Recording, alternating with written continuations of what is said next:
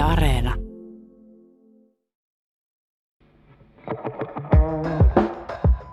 Kupla. Kupla.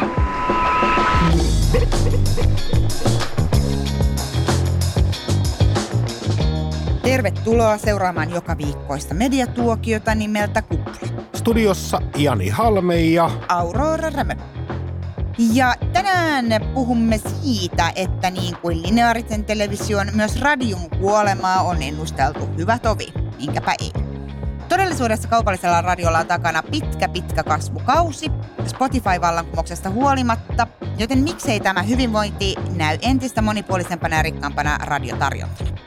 Tietokonepelien budjetit on nykyään mittavimmillaan yli 500 miljoonan euron koko luokkaa, eli puhutaan tämmöisestä pienen sellutehtaan kokoisesta investoinnista.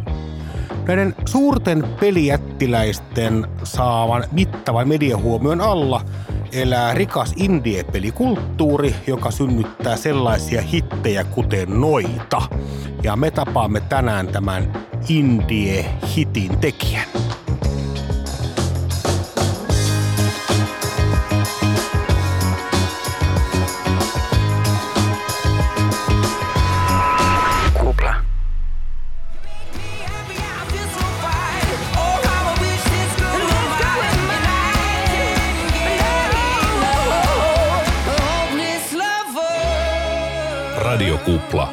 Suomen pienin radio.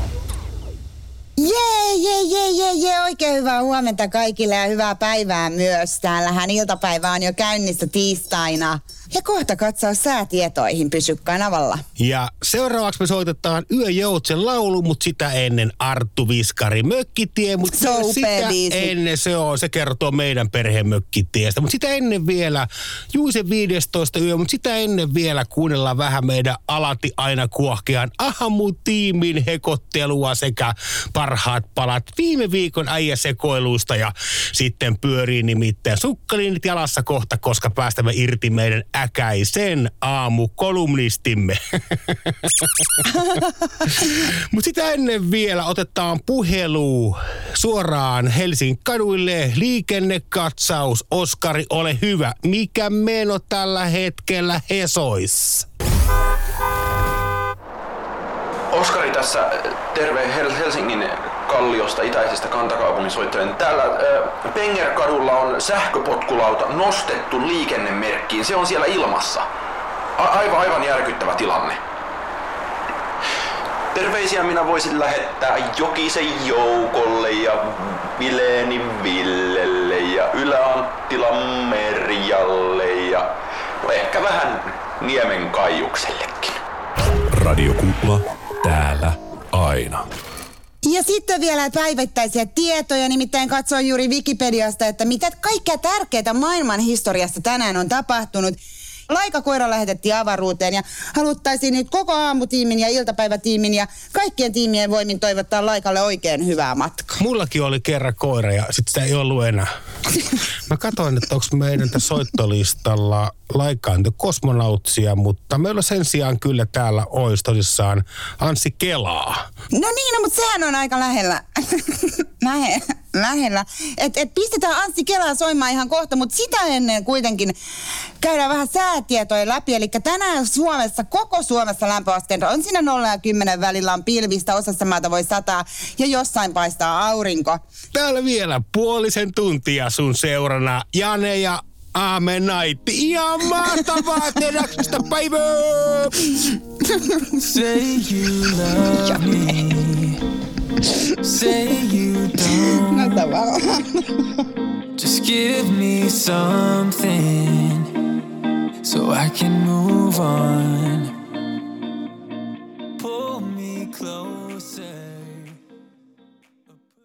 Mä ylpeä susta. Sä oot kuitenkin tommonen niin kuin nihkeä journo. Niin ei tarvitse muuta kuin sä selvästikin niin kuin nautit tästä paikallisradion tekemisestä. No mulla oli tämmöisiä yleissivistäviä tietoja antaa ihmisille, niin totta kai se, sehän on mun tehtävä.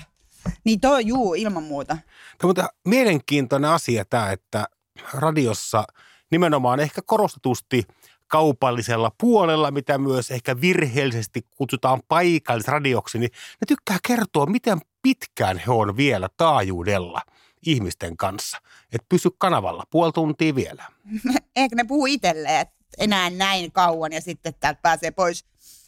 Ja, ja sitten sit niissä on usein, tai melkein lähes aina toi hirveä soundi, mikä tuossa äskeisessä kuului, semmoinen ihan lyttyyn vedetty kompressointi. Mä oon ymmärtänyt, että se johtuu radion FM-jakelutekniikkaa, eli Okei. kaupallinen puoli ajetaan pystypolarisoituna lähetyksenä, kun Yle käyttää vaakapolarisoitua lähetystä. Ja tämä on tämmöinen vähän niin kuin, että näin on vaan päätetty. Jos olet joskus vienyt vaikka auton pesuun ja irrottanut auton katolta auton antennin, niin siinä Joo. usein semmoinen kieppi rautalankaa sen pystyantennin ympärillä, jotta voidaan napata myös nämä vaakataajuudet sitten sieltä mutta aikoinaan ne tehot oli heikommat pystypolarisaatiossa ja ne joutui ikään kuin kompensoimaan sitä runttaamalla sitä sitten kompressoinnin keinoin. Aa, siis mä oon ajatellut, että tämä on joku tämmöinen tyyliasia, niin kuin Instagram-filterityyppinen tyyppinen juttu kaupallisilla. Ehkä sitä varmaan myöhemmin on vähän semmoinen voinut tulla, en tiedä.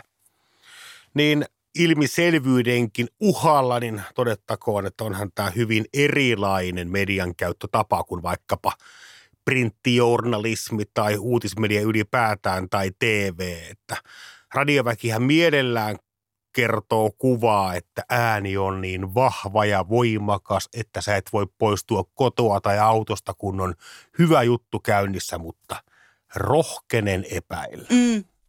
Ja, ja sitten tämä jatkuva jinglejen ja logojen, niin sanottujen logojen toistelu ääneen radiossa on myös hyvin, hyvin tähän tavallaan sidonnaista, että ikään kuin joku printtilehti laittaisi joka toiselle sivulle oman lehteensä nimen. He laittaa sen vaan joka sivulle. Ne laittaa sen joka sivulle, mutta tarkoitan tämmöisen niin valtavana mainoksena, joka vie koko sivun. Oletko Hesarin lukenut? He mainostaa myös muita tuotteitaan, ei hätää. Mutta siis tää, tavallaan tämä niinku kanavan nimen toistelu on vähän ristiriitasta, koska Suomessa ja yleisemminkin Euroopassa ihmiset on hirvittävän kanavauskollisia. Ai siellä, ei harjo, joo, siellä ei harjoiteta semmoista kanavasurffailua niin sanotusti, että kun tulee ärsyttävä biisi, niin vaihdetaan, vaan suomalaiset kuuntelee keskimäärin 1,5 kanavaa päivässä, eli kerran voidaan ehkä vaihtaa. Mutta että et, et silti, silti kaupallisilla on tarve tämmöinen jatkuva itsensä toistaminen.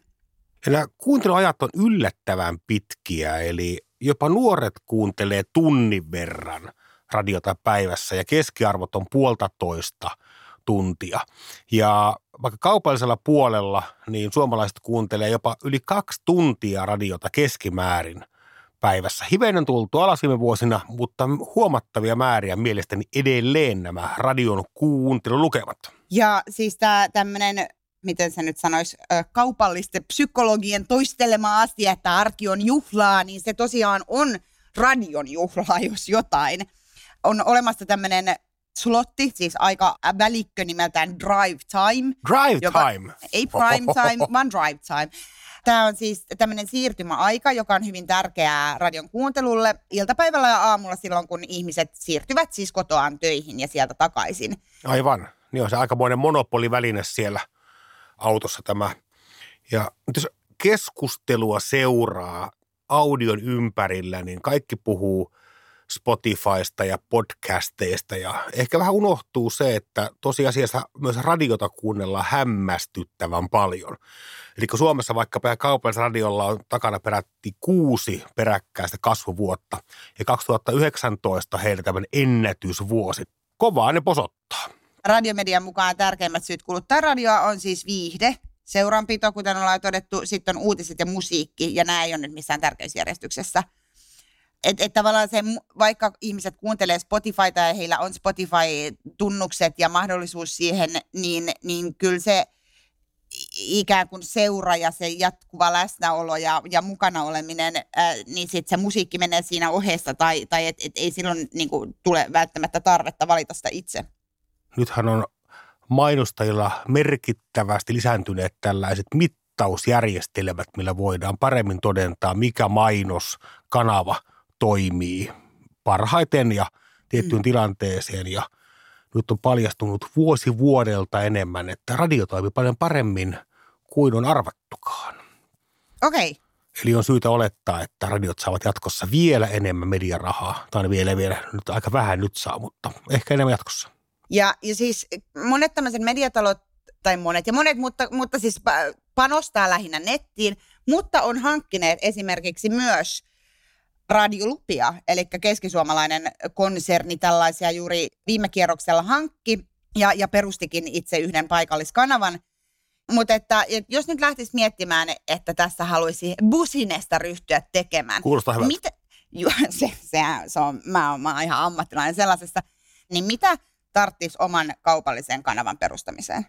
Tämä meidän Yle Puhe-kanavahan, tähän muuttuu pian podcast-kanavaksi, eli tänne me ei nyt kyllä jäädä. Mm. Ja tätähän jaellaan tätä radiosignaalia tuolla taivaalla ja siellä on tilaa rajoitetusti. Ja, eli me haetaan toimilupaa ja tätähän kutsutaan, tätä hakuprosessia kutsutaan kauneuskilpailuksi. No siinä ei voida hävitä. Kilpailukenttähän meillä on aika paha siellä edessä. Siellä on nimittäin nyt jo 60 kaupallista radiokanavaa on saanut luvan ja niistä 20 valtakunnallisia tai osavaltakunnallisia ja loput on alueellisia tai jopa paikallisia radiokanavia. Mä toivoisin nyt vilpittömästi lisää maalaisradioita, mutta et sä semmoista lähde mukaan tekemään, niin tota, Ei, tehdään, kyllä me keskitytään nyt ihan toisiin tehdään valtakunnallinen. Okei. Okay. Ja Ylellä on kuusi kanavaa edelleen ja siitähän ei ole mitään sääntöjä, kuinka paljon Ylellä pitäisi niitä olla Just. kun näitä hakuprosessia ja kauneuskilpailua kun käydään, niin sehän on nyt ollut vuosi vuodelta tai lupakausi lupakaudelta ollut yhä enemmän isojen toimijoiden peli. Mm. Ja tällä hetkellä nelonen medialla, eli Sanomalla, heillä on kahdeksan kanavaa ja saksalaisella radiojätillä Bauerilla, mitä ei pidä sekoittaa lätkämaillaan, niin heillä on 16 kanavaa. Ja näistä kuunnelluin on pitkä ollut Radio Nova. Eli tämä on Bauerin mm kanava. Se oli ensimmäinen valtakunnallinen kaupallinen kanava Suomen uutisradio nimellä. Eli se oli sellainen hassu tämmöinen höpläytys viranomaisia kohtaan, että luvattiin tehdä uutisia, mutta tehtiinkin Brian Adamsia soittava kanava. Suomen Pop on toiseksi kuunnelluin kanava, se on siis nelosen. Ja kummallakin on myös sitten podcast-osastoa, eli Sanomilla on Supla ja Bauerilla Radio Play. Ja Novahan oli aiemmin Maikkarin kanava, eli tässä oli tämmöistä nelonen vs. Maikkarikilpailua. On ja varmaan semmoinen henki vähän edelleenkin siellä, siellä ilmassa. Radiolla menee niin hirmu hyvin, niin eikö sinne mahtuisi nyt oikeasti joku laadukas kanava joukkoon, eikä mitään tällaista hölötystä ja samaa musaa kuin kaikilla muillakin. Joo, joo, joo, mutta mut kun radio on tämmöinen niin massamedia, ja mä haluaisin nyt niin tässä erityisesti tehdä rahaa. Meidän pitää jostain saada rahaa. Ei voida koko ajan olla se, että miksei kaikki tee vaan laadukasta ja miksei kukaan kuuntele ja katso näitä laadukkaita ja laadukkaita ohjelmia. Ja, ja siis puhuttiin myös radiomedian toimitusjohtaja Stefan Möllerin kanssa, joka sanoo näin. Kuuntelen nyt tarkasti. Mitä tulee siihen hölötykseen ja siihen niin kuin sisältöön, niin me tullaan taas siihen, että, että kyllä mä uskon, että, että radio mediana kanssa seuraa niin kuin sitä, että jos on niin kuin jotain mene, jollain niin kuin menestynyt, niin, niin, niin katon nyt telkkaripuolella, että, että montako kokkiohjelma siellä on, liittääkö yhden käden sormet, että siis joka kanava on niin kuin hiffannut, että tämä on niin kuin semmoista, mitä mekin halutaan tehdä, niin kuin muut tekee, mutta ei kukaan niistä niin kuin tekisi, jos, jos niin sanotusti ne ei niin kuin toimisi, eikä niitä kuunneltaisi. No niin, Möllerhän Nero. Su- suoranaisesti Nero. Mutta me voitaisiin tavallaan livejuonnon ohessa niin sanotusti träkätä juontoja sisään, joka tarkoittaa ennalta nauhoittaa niitä, mitä kaupallisella kyllä tehdään jonkin verran. Eli, eli kun sanotaan ääneen, että kuuntelet radiokuplaa, tässä on, tässä on Living on the Prayer ja tässä sitten uutta JVGtä, niin ne ei välttämättä tule suorana, vaan ne Onko näin? Kyllä, kyllä, etukäteen sillä nätisti. Onpa törkeää. No joo, Bauerin sisältöjohtaja Hermanni Seppälä sanoo, siis kun puhuttiin hänen kanssaan aiemmin, että Bauerilla träkätään tosi vähän ja että sitä tehdään joissain muissa yhtiöissä paljon enemmän, mutta mä oon aivan varma, että kaikki muut yhtiöt sanoisi samaa Bauer-mediasta ja muista yhtiöistä kuin itsestään. Koska radiossa pitää olla livenä. Se on sen koko mediaryhmän syvin olemus on se, että ollaan henkilökohtaisesti sen ihmisen kanssa samassa tilassa ja samassa elämässä ja samaan aikaan, Mm, niin me kyllä. ollaan, me ollaan aina livenä. Me, Me mitä muuta kuin livenä. niin, kyllä. kyllä. Just näin, kyllä.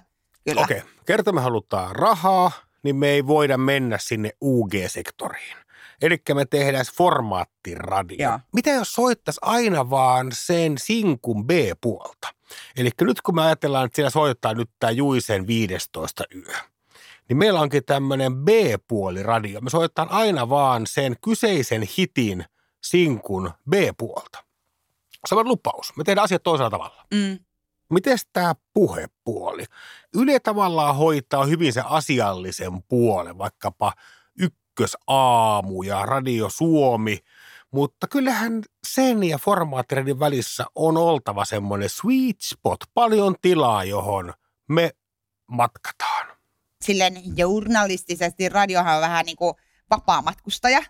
Että et siellä on vähän ehkä hölle, tai katsotaan vähän niin kuin sormien välistä ja, ja on vähän, vähän eri säännöt kuin muilla. Ja, ja tämä ei ole siis mikään mun keksintö tai yksityisajattelu, vaan esimerkiksi Bauerin Hermanni Seppälä sanoo seuraavalla tavalla tästä asiasta. helpommat säännöt, en tiedä, että, että tota, onko ne sen helpommat, mutta ehkä sen persoonan näköisemmät säännöt, että, että tavallaan radiojournalismi monta kertaa voi olla enemmän niin kuin pakinatyyppistä ja, ja, ja, ja niin kuin persoonalähtöistä. Siis sillä tavalla, totta kai uutisvirta ja uutiset sit erikseen, jossa sit on niin kuin omat sääntönsä. Kyllä radio on aina ollut vapaampi kenttä ja vaikka miettii ihan radiopromootioita, ihan kaupallisia promootioita, niin samaan aikaan Mhm. mm-hmm. kun kirjoittava toimittaja tärisee hysteerisesti pelon sekaisena, jos joku rohkenee syyttää heitä riippumattomuuden menettämisestä ja itketään sille kustanteelle ja päätoimittajalle, että minä en suostu tällaiseen, tämä rikkoo minun, mikä se on, integriteettiä. Sä et tämmöistä sanaa kyllä. Samaan aikaan radiossa ihan huoleti, puhutaan, pleikkaa seiskasta, että tämä on muuten mahtavaa peliä, arvotaan biisin jälkeen, arvotaankin näitä laitteita tästä nyt sitten kaikkien meidän kuulijoiden kesken. Ja tämä kaikki tapahtuu siis sellaisessa Mm. ikään kuin virrassa, joka on selvästikin myös journalistinen virta. Niin, niin, no joo, siis tavallaan, joo, kyllä, kyllä, juuri näin, ilman muuta näin. Mutta radiohan on ollut aina kauhean ylpeä siitä, että he ovat olleet sosiaalinen media ennen sosiaalisia Mm, kyllä, juuri näin. medioita. Juuri että näin. on soiteltu ja lähetty tekstiviestejä, kun WhatsAppihan laulaa tällä hetkellä joka ikisessä kanavassa. Shoutbox. Shoutbox. Miten se tehtäisiin kuitenkin semmoinen niin arrogantti kanava? Ei shoutboxeja, ei yhteyksiä, ainoastaan vaan... Yksisuuntaista viestintää. Just näin. Ajatellaan vaikka meidän hallitusta. Meidän hallituskin on tämmöinen interaktiivinen, kaksisuuntainen hallitus. Riittävästi laittaa painetta, niin joo, eipä tehdäkään näin. Meidän radio ei toimi niin, vaan se ei ota minkään näköistä palautetta vastaan yhtään keltään, vaan se oikeasti runttaa vaan, että tässä on totuus. Vähän semmonen, niin, niin tämäkään ei voisi kuulua sitten muuten netissä tämä kanava. Hyvä. Meillä ei nettiradiota, meillä ei ole Twitter-tiliä, pelkästään meillä ei ole mitään IGtä. Me ollaan semmoinen niin kuin tyylipuhdas. Vinyylit on nykyään kauhean suosittuja. Me soitetaan vinyyliltä niitä meidän sinkkujen B-puolia, mutta korostan ei UGtä, vaan mainstreamia, mutta ikään kuin totuudellista mainstreamia. Totuusradio. Kyllä. Me tarvitaan joku näyttävää sisältöjohtaja. Maria Veitola on ja varattu Helsingille. Kuka me saadaan? Me tarvitaan joku hyvä tota, Juhana Vartiainen. Me tarvitaan joku niin kuin cooli, cooli tyyppi tähän meidän niin kuin influencer etukeulakuvaksi. niin, kaupallisesti vetävä Juhana Vartijainen. Ootas mä nyt mietin ketä. Kupla. Suomen pelimenestys on monille lähinnä Supercell ja Rovio, jotka tekee kännykkäpelejä muun muassa lapsille. Supercell on kehittänyt esimerkiksi Clash of Clanista tämmöisen koukuttavan raha-automaatin kuin mikäkin veikkaus. Suomessa on muun muassa Nolla Games, kolmen tyyppi nyrkkipaja, jonka yksi pelisuunnittelijoista Petri Purho teki kahdeksan vuotta peliä nimeltään Noita, ja tämä julkaistiin pari vuotta sitten. Oikein paljon tervetuloa Petri Purho. Kiitos paljon. Noita siis se on myös englanniksi noita, Joo. on niin kutsuttu Rogue-like-peli, ja se julkaistiin vaan PClle. Ja tässä teidän pelissä ollaan luolastossa, ja siellä tehdään taikoja, voitellaan vihulaisia, tuli polttaa takapuolta ja vesi sammuttaa sen. Ja kun kuolet, niin kuolet, ja peli alkaa alusta muuttaa rahtusen erilaisena, koska algoritmi arpoo pelikentän uudestaan. Meneekö Joo, Onko tu- joo. tutu- joo, peli? kyllä, kyllä. Te kahdeksan vuotta teitte tätä peliä kolmen hengen voimin. Mikä noidassa on sun tekemää?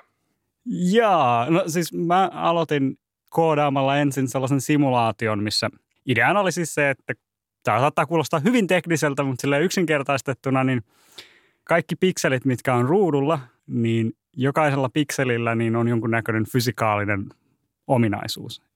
Ja se johtaa siihen, että jos sulla on yksi pikseli ja se on hiekkaa, niin se valuu silleen niin kuin alas, niin kuin hiekka. Ja se lähti ihan liikkeelle siis siitä, että kysymyksessä oli, että voisiko tällaisen simulaation tehdä. Ja sitten sen jälkeen me, me ale- alettiin pohtimaan, minkälaisen pelin sen päälle voisi rakentaa. Ja sitten olikin niin, että alkuun mä kuvittelin, että se tekninen puoli siinä on se, niin kuin se haaste, ja se oli todella haastavaa, mutta täytyy tunnustaa, että silleen niin kuin pelisuunnittelupuoli olikin se, niin kuin se yllättävän paljon monimutkaisempi juttu siihen. Tämmöinen valtava hittipeli parin vuoden takaa, kun Red Dead Redemption. Se maksoi puoli miljardia eh, euroa, eli tämmöisen niin kuin vähän vanhemman sellutehtaan verran, ja sitä tehtiin kahdeksan vuotta. Paljonko maksoi noidan tekeminen? Öö, Paperikoneen verran? Mä en tiedä paljon paperikone maksaa, niin mä en osaa sanoa. Se, se on tosi vaikea, koska me, se miten, mä en edes tiedä, miten paljon noidan tekeminen on maksanut. Me ollaan aika huonoja oltu silleen noissa talousasioissa. Koska tota, mä aloitin sitä tekemään ja mä en ole, en ole ottanut, niin kuin laskuttanut mitään palkkaa siitä tekemisestä. Ja tää, mä joudun pohjustamaan tätä sillä, että me ollaan kaikki – minä ja sitten Olli Harjola on tehnyt Swapperin ja sitten Arvit Eikari on tehnyt Baba Is Youn ja paljon muitakin pelejä. Meillä on jokaisella käytännössä omat firmat. Ja me ollaan kaikki tehty niin kuin omia pelejä. Ja sitten me pistettiin Nolla Games lähinnä pystyyn sen tähden, että me voidaan julkaista noita silleen fiksusti yhden entiteetin kautta ja sitten hoitaa sitä kautta myös vähän niin kuin talousasiat sille järkevästi, että ne massit, mitkä siitä tulee, niin sitten on yksi semmoinen, mikä jakaa ne fiksusti. Tuleeko semmoisesta paljon massia? No täytyy tunnustaa, että noita on ollut kyllä niin kuin meidän odotusten pohjalta niin mennyt tosi hyvin. Että kyllä siitä on tullut ihan riittävästi, että ei voi kyllä siitä valittaa. Mitä se tarkoittaa? Paljonko se on myynyt kappaleina? Paljonko on tullut rahaa? Mähän en tiedä ihan tarkkoja lukemia. Mutta kyllä se on myynyt no, satoja, satoja tuhansia, ehkä miljoonan kappale. Niin just, eli aika, Et aika siellä, siellä ha- haarukoilla jossain se pyörii. Eli meillä on suomalainen indie-tuotanto, Mm? joka kolme kaverusta on tehnyt, joka on myynyt miljoona kappaletta ympäri maailmaa. Etteikö te nyt pitäisi olla niin kuin linnan juhliin, pitäisi alkaa jo pukua tässä tärkkäämään? No ei, ei mun mielestä. Ehkä se ei ole ihan silleen niin kuin oleellista siihen. Ja se yksi syy siihen, miksi me ei olla haluttu puhua itse asiassa niistä lukemista on, että se on se, millä ne yleensä menee sitten kaikkiin uutisiin. Että se, että jos sä Joo. julkaiset paljon, monta kappaletta se on myyty, niin sitten se on se otsikko, mikä siitä kirjoitetaan. Niin siis no mi- mitä sä ajattelet yleisemmin tästä? Siis joo, kyllä, kyllä näinhän nimenomaan on, että et, et peleistä puhutaan lähinnä pelibisneksen kautta ja niiden lukujen kautta ja rahojen Mhm. mm. kautta ja kuka maksaa veronsa Suomeen ja näin. Niin pääseekö muunlainen pelitekeminen tai mikään muu osio siitä pelin tekemisestä millään tavalla esille? No olisin sanonut vielä vähän aikaa sitten, että harvemmin, mutta nyt mm. Noidan tapauksessa meillä on käynyt nyt sillä tavalla, että se on vähän päässyt siitä niin kuin Suomen mediassa esille siitä niin kuin muualtakin. Ja mm. Sitten meillä on nyt pelimuseossa Tampereella on nyt itse asiassa näyttely tällä hetkellä Noidasta, mikä kertoo sen pelin tekemisprosessista. Rakennetaan nopeasti ulkomuistista kartta suomalaisesta tietokonepeliteollisuudesta firmoittain. Joo. Eli meillä on nämä kännykkäpelifirmat, kuten vaikkapa mainittu ö, Rovio, Angry Birdsillä pörssiin mennyt firma, ja sitten totta kai Supercell. Joo. Esimerkkinä kännyköille pelejä tekevistä firmoista. Sitten meillä on tämmöisiä kuin AAA-sarjan isoja pelikehittäjiä, jotka kehittää PClle ja uuden sukupolven konsoleille, Mm. kuten vaikkapa Housemarque ja Remedy. Kyllä. Sitten on indie-kenttä, kuten te. Mitä meiltä puuttuu nyt tältä kartalta? Eh, Remedy on myös nykyään pörssiyhtiö. Että se on, Totta. Joo, että se, se, Mutta ei kännykkäpelifirma. ei kännykkäpelifirma, joo. Öö, meillä on tullut muutamia indie-pelejä, jotka on jopa niin kuin kaupallisesti menestynyt hyvin, mutta ei ole menestynyt kaupallisesti niin kuin Angry Birds-lukemia. Et nyt tällä hetkellä on Cruelty Squad on muun muassa yksi tämmöinen indie-peli, joka tuli My Summer Car, mikä on ehkä saanut jopa jotain kulttuurihuomioon sieltä. Et on, on sellaisia niin kuin pienen, tavallaan niin kuin osittain jopa niin kuin saattaa olla yhden ihmisen tekemiä tai yhden tiimejä, niin heidän tekemiä sellaisia pelejä, jotka jää vähän niin kuin välistä huomioista.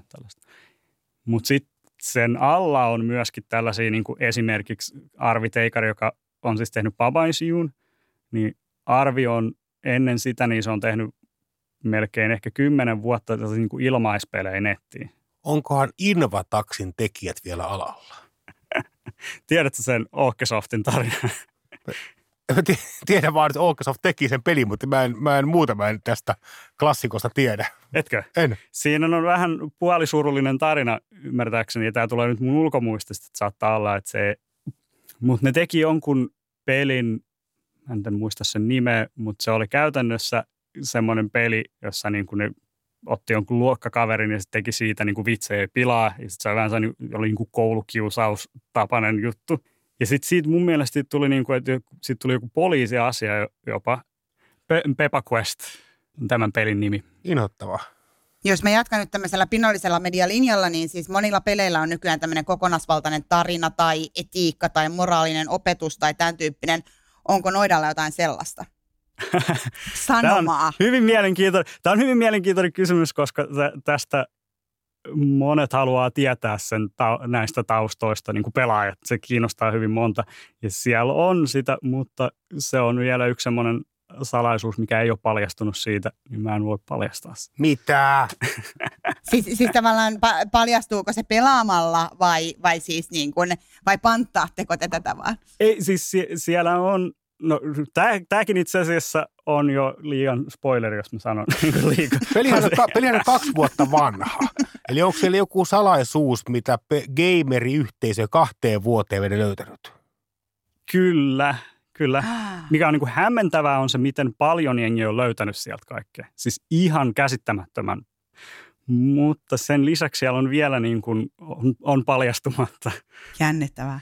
Meitäkin kiinnosti heti alkuun tämä raha. Paljonko te myitte ja paljonko tuli hilloa ja paljonko tämä tekeminen kesti. Ja tuntuu, että Suomessa pelit otettiin vakavasti vasta siinä vaiheessa, kun tuli semmoista kansallista itsetuntoa kohottavaa kansainvälistä rahallista menestystä. Ei Mhm. välttämättä niinkään kulttuurillista menestystä. Onko meillä edelleen jonkinnäköisesti kapea katse medialla suhteessa peleihin Suomessa? Sanoisin tälleen niin kuin kylmästi, että joo, mutta en mä tiedä, onko se niin kuin Suom, mitenkään erityisesti Suomen ongelma. Onko joku maa, jossa se on normaalimpaa tai käsittää pelit vaikka osana kulttuurisivuja tai, tai missä Eri- niitä käsiteltäisiin Erittäin, jotenkin erittäin hyvä kysymys. Mä en osaa sanoa. Kyllä. Oma, oma kokemukseni on, että ei ole, ei ole sellaista niin kuin, että pelit on edelleen mun mielestä vähän niin kuin sellainen ei varsinainen niin kuin oikea osa kulttuuria. Mm, Niin täällähän te olette myöskin puhumassa niin kuin Noidasta, mikä on mun kaupallisesti menestynein peli, ettekä niin kuin mun muista tekemistä peleistä, mitkä on ollut taidenäyttelyissä ympäri maailman. aivan, juuri näin. Mutta en, mä- en mä niin kuin syytä teitä tästä, mutta mm-hmm. Mhm. mä tarkoitan sitä, että ne, niin kuin, ne jää, ne jää niin kuin paitsioon todella paljon. Monesta telkkarisarjasta on noussut kun yhteiskunnallisten huomioiden kautta aika suuri keskustelu vaikkapa miehen mallista, niin jos miettii jotenkin, että ja sukupuolten roolista ja tasa-arvosta ja muista, kun miettii, miten iso ilmiö pelit on, niin tuntuu, että ainakaan meille taviksille asti niin tällaista keskustelua ei kumpua. Tarkoitan, että en ole nähnyt pohdiskelevia esseitä vaikkapa Grand Theft Auto-pelin naishahmoista tai siitä kuvastosta, jota se välittää. Onko tekin pelit ulkopuolella tällaisen tämän tyyppisten ajan virtausten keskustelun? Ei, ei, ei todellakaan. Itse asiassa mä sanoisin melkein jossain määrin päinvastoin. Tätä keskustelua oli peleissä, mä sanoisin, että niin kuin 2010 eteenpäin ollut. Niin kuin, mä en tiedä, onko siitä ollut sellaisia niin kuin hirveän isoissa lehdissä kirjoitettu, mutta on todella paljon niin kuin sellaisia pikkuartikkeleita tuli. Ala, ala on keskustellut tästä itse. Joo, joo. Mm. Ja sitten mikä tästä tavallaan sit tuli niin kuin tosi iso juttu oli se, että Anita Sarkisien teki tämmöisen videosarjan, missä hän käsitteli äh, videopelejä niin kuin feministisestä näkökulmasta. Mm, Gamergate. Ja sitten mikä siitä sitten taas kumpus oli nimenomaan just Gamergate, niin kuin vastareaktiona siihen. Niin kuin ihan järkyttävä semmoinen masinoitu. Ja, ja sitten siitä Gamergateista taas tavallaan siitä kumpus sitten niin kuin alt-right-osastoa on tullut. Ja nyt mä luulen, että mä saan varmaan Gamergatereilta kaiken näköistä, että ei, se ei ole, ei ole alt-right, se on ihan eri asia ja se on journalistista etiikkaa. Mutta tota, nyt jälkikäteenhän se on paljastunut jopa, että nämä niin kuin, Milo ja Napolis ja mm. tämä Steve Bannon, jotka pyöritti tätä Pride Partya, niin ne on keskenään keskustellut nimenomaan just siitä, että, että pitäisi saada nämä niin kuin turhautuneet nuoret valkoiset miehet ki, niin kuin kiinnostumaan politiikasta, että saataisiin niiden niin kuin tämä masinoima voima käyttöön. Koska Steve Bannonin historia oli siinä, että hän, te, hän oli World of Warcraftin kultafarmeri. Ja tämä ei välttämättä sano kenellekään yhtään mitään, että tämä pitää avata, mutta siis se pystyy World of Warcraftissa myymään kultaa ja saamaan siitä oikeaa rahaa. Joo. Ja hän teki, pyöritti sitä bisneksenä. Ja se palkkasi jengiä niin kuin farmaan pelaamaan sitä peliä, että ne saa kultaa siinä pelissä ja sitten ne voi myydä niitä accountteja, että ne pystyy tekemään rahaa, mikä on t- niin kuin tämmöinen musta markkina, semmoinen alaosuus. Ja sitä kautta se törmäsi siihen, se teki sitten ihan bisnesnäkökulmasta. Mutta sitten se törmäsi siihen, että siellä foorumeilla oli todella kiukkusia niin kuin pelaajia. Että se niin kuin todella paljon tuli sellaista niin kuin sanomista, että tämä on... Niin. Ja sitten se oli silleen, että hetkonen, että mistä kumpuaa tämmöinen niin kuin näin paljon energiaa ja tällaista niin kuin vihaa ja niin kuin innostusta johonkin asiaan. Että tämä pitäisi saada, niin kuin, että jos tämän saisi politiikkaa, niin täällä voisi tehdä jotain. Mä en tiedä, onko siinä niin kuin kirjaimellisesti mennyt näin yksi yhteen se niin kuin kuvio, mutta mä luulen, että ainakin ne oli niin kuin oikeassa paikassa oikeaan aikaan tunsi oikeita ihmisiä. Niin, niin oikeastaan on paljon suurempi vaikutus ollut minkään maailmanpoliittisiin käänteisiin kuin, kuin monella muulla taiteenlajilla tässä mielessä. Jos mä palaan tähän ö, kulttuurisivuasiaan, niin pitäisikö sun mielestä pelien olla sillä tavalla kuin vaikka no, elokuvien tai teatterin tai minkä ikinä tahansa kulttuurin muodon noterattuna, ja jos, niin, niin millä tavalla? Että mitä sä kaipaisit, niin kuin arvioita vai, vai esseitä estetiikasta vai minkä tyyppistä? No, tämä voi olla vähän hankala silleen, koska mä itse, mä haluaisin nähdä sitä ehkä niin kuin siitä esseitä estetiikasta puolesta lähestymistä. Tai vaikka niin kuin jopa tällaista, että otetaan niin kuin joku poliittinen näkökulma ja katsellaan pelin, että onko tässä, edustaako tämä peli jotain tiettyä poliittista näkökulmaa. Koska usein niissä peleissä saattaa jopa olla jotain sellaista siellä niin kuin jemmassa, mutta se on niin kuin haudattuna tavallaan sinne. Ja että koska voi olla peli, mistä uupuu tietyissä syistä niin kuin sanotaan niin kuin vaikka sanomaa tai jotain estetiikkaa tai niin kuin jonkun tekijän näkemystä tai sellaista että se on niinku mm. tavallaan niinku ihan vaan niinku semmoinen bländi. Niin sekin on tavallaan niinku mielenkiintoinen esteettisestä kulmasta, että miksi se on tämmöinen. Tai niinku jopa sitten niinku poliittisesti, tai niinku, että mikä se on se, miten ne niinku tavallaan yleisesti kirjoitetaan, niin hyvin usein peliarvostelut on edelleen pelilehdissä, mutta myös niin kuin mediassa on niin kuin tavallaan hyvin usein vähän silleen niin kuin tuotearvosteluita. Niin just, kyllä. Miten hyvin toimii Xboxilla. Niin, ja, ja että onko, kannattaako tästä maksaa 60 euroa tai... Et... Niin just, niin, niin, että nekin tavallaan menee ehkä jotenkin rahan kautta. Niin, kyllä, kyllä. Ja se, se mikä tästä tekee tavallaan ehkä vähän niin kuin jännän asetelman yleisesti, jos katsoo niin kuin tälleen pelin kehittäjän näkökulmasta, niin Suomen median arvo tavallaan siihen niin kuin varsinaiseen pelin niin kuin kaupalliseen menestykseen on käytännössä nolla. että se, jos täällä kirjoitetaan mitä tahansa jostain, niin kuin esimerkiksi nyt Noidasta kirjoitetaan jotain, niin ei se vaikuta todennäköisesti juuri mitenkään sen niin kuin myyntiin. Et ehkä se saattaa myydä Mm, muutaman mm, kappaleen mm, enemmän, mutta se ei, se niin kuin ole siihen, se ei näy sillä tavalla missään. Hei, kiitoksia ihan tuhannesti Petri Purho käynnistä. Joo, ei kiitoksia paljon. Kiitos.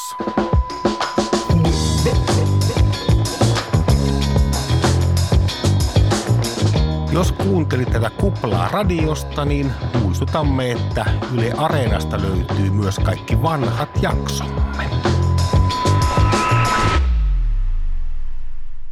Joo, joo. Aamen. little blackbird out. oh, man.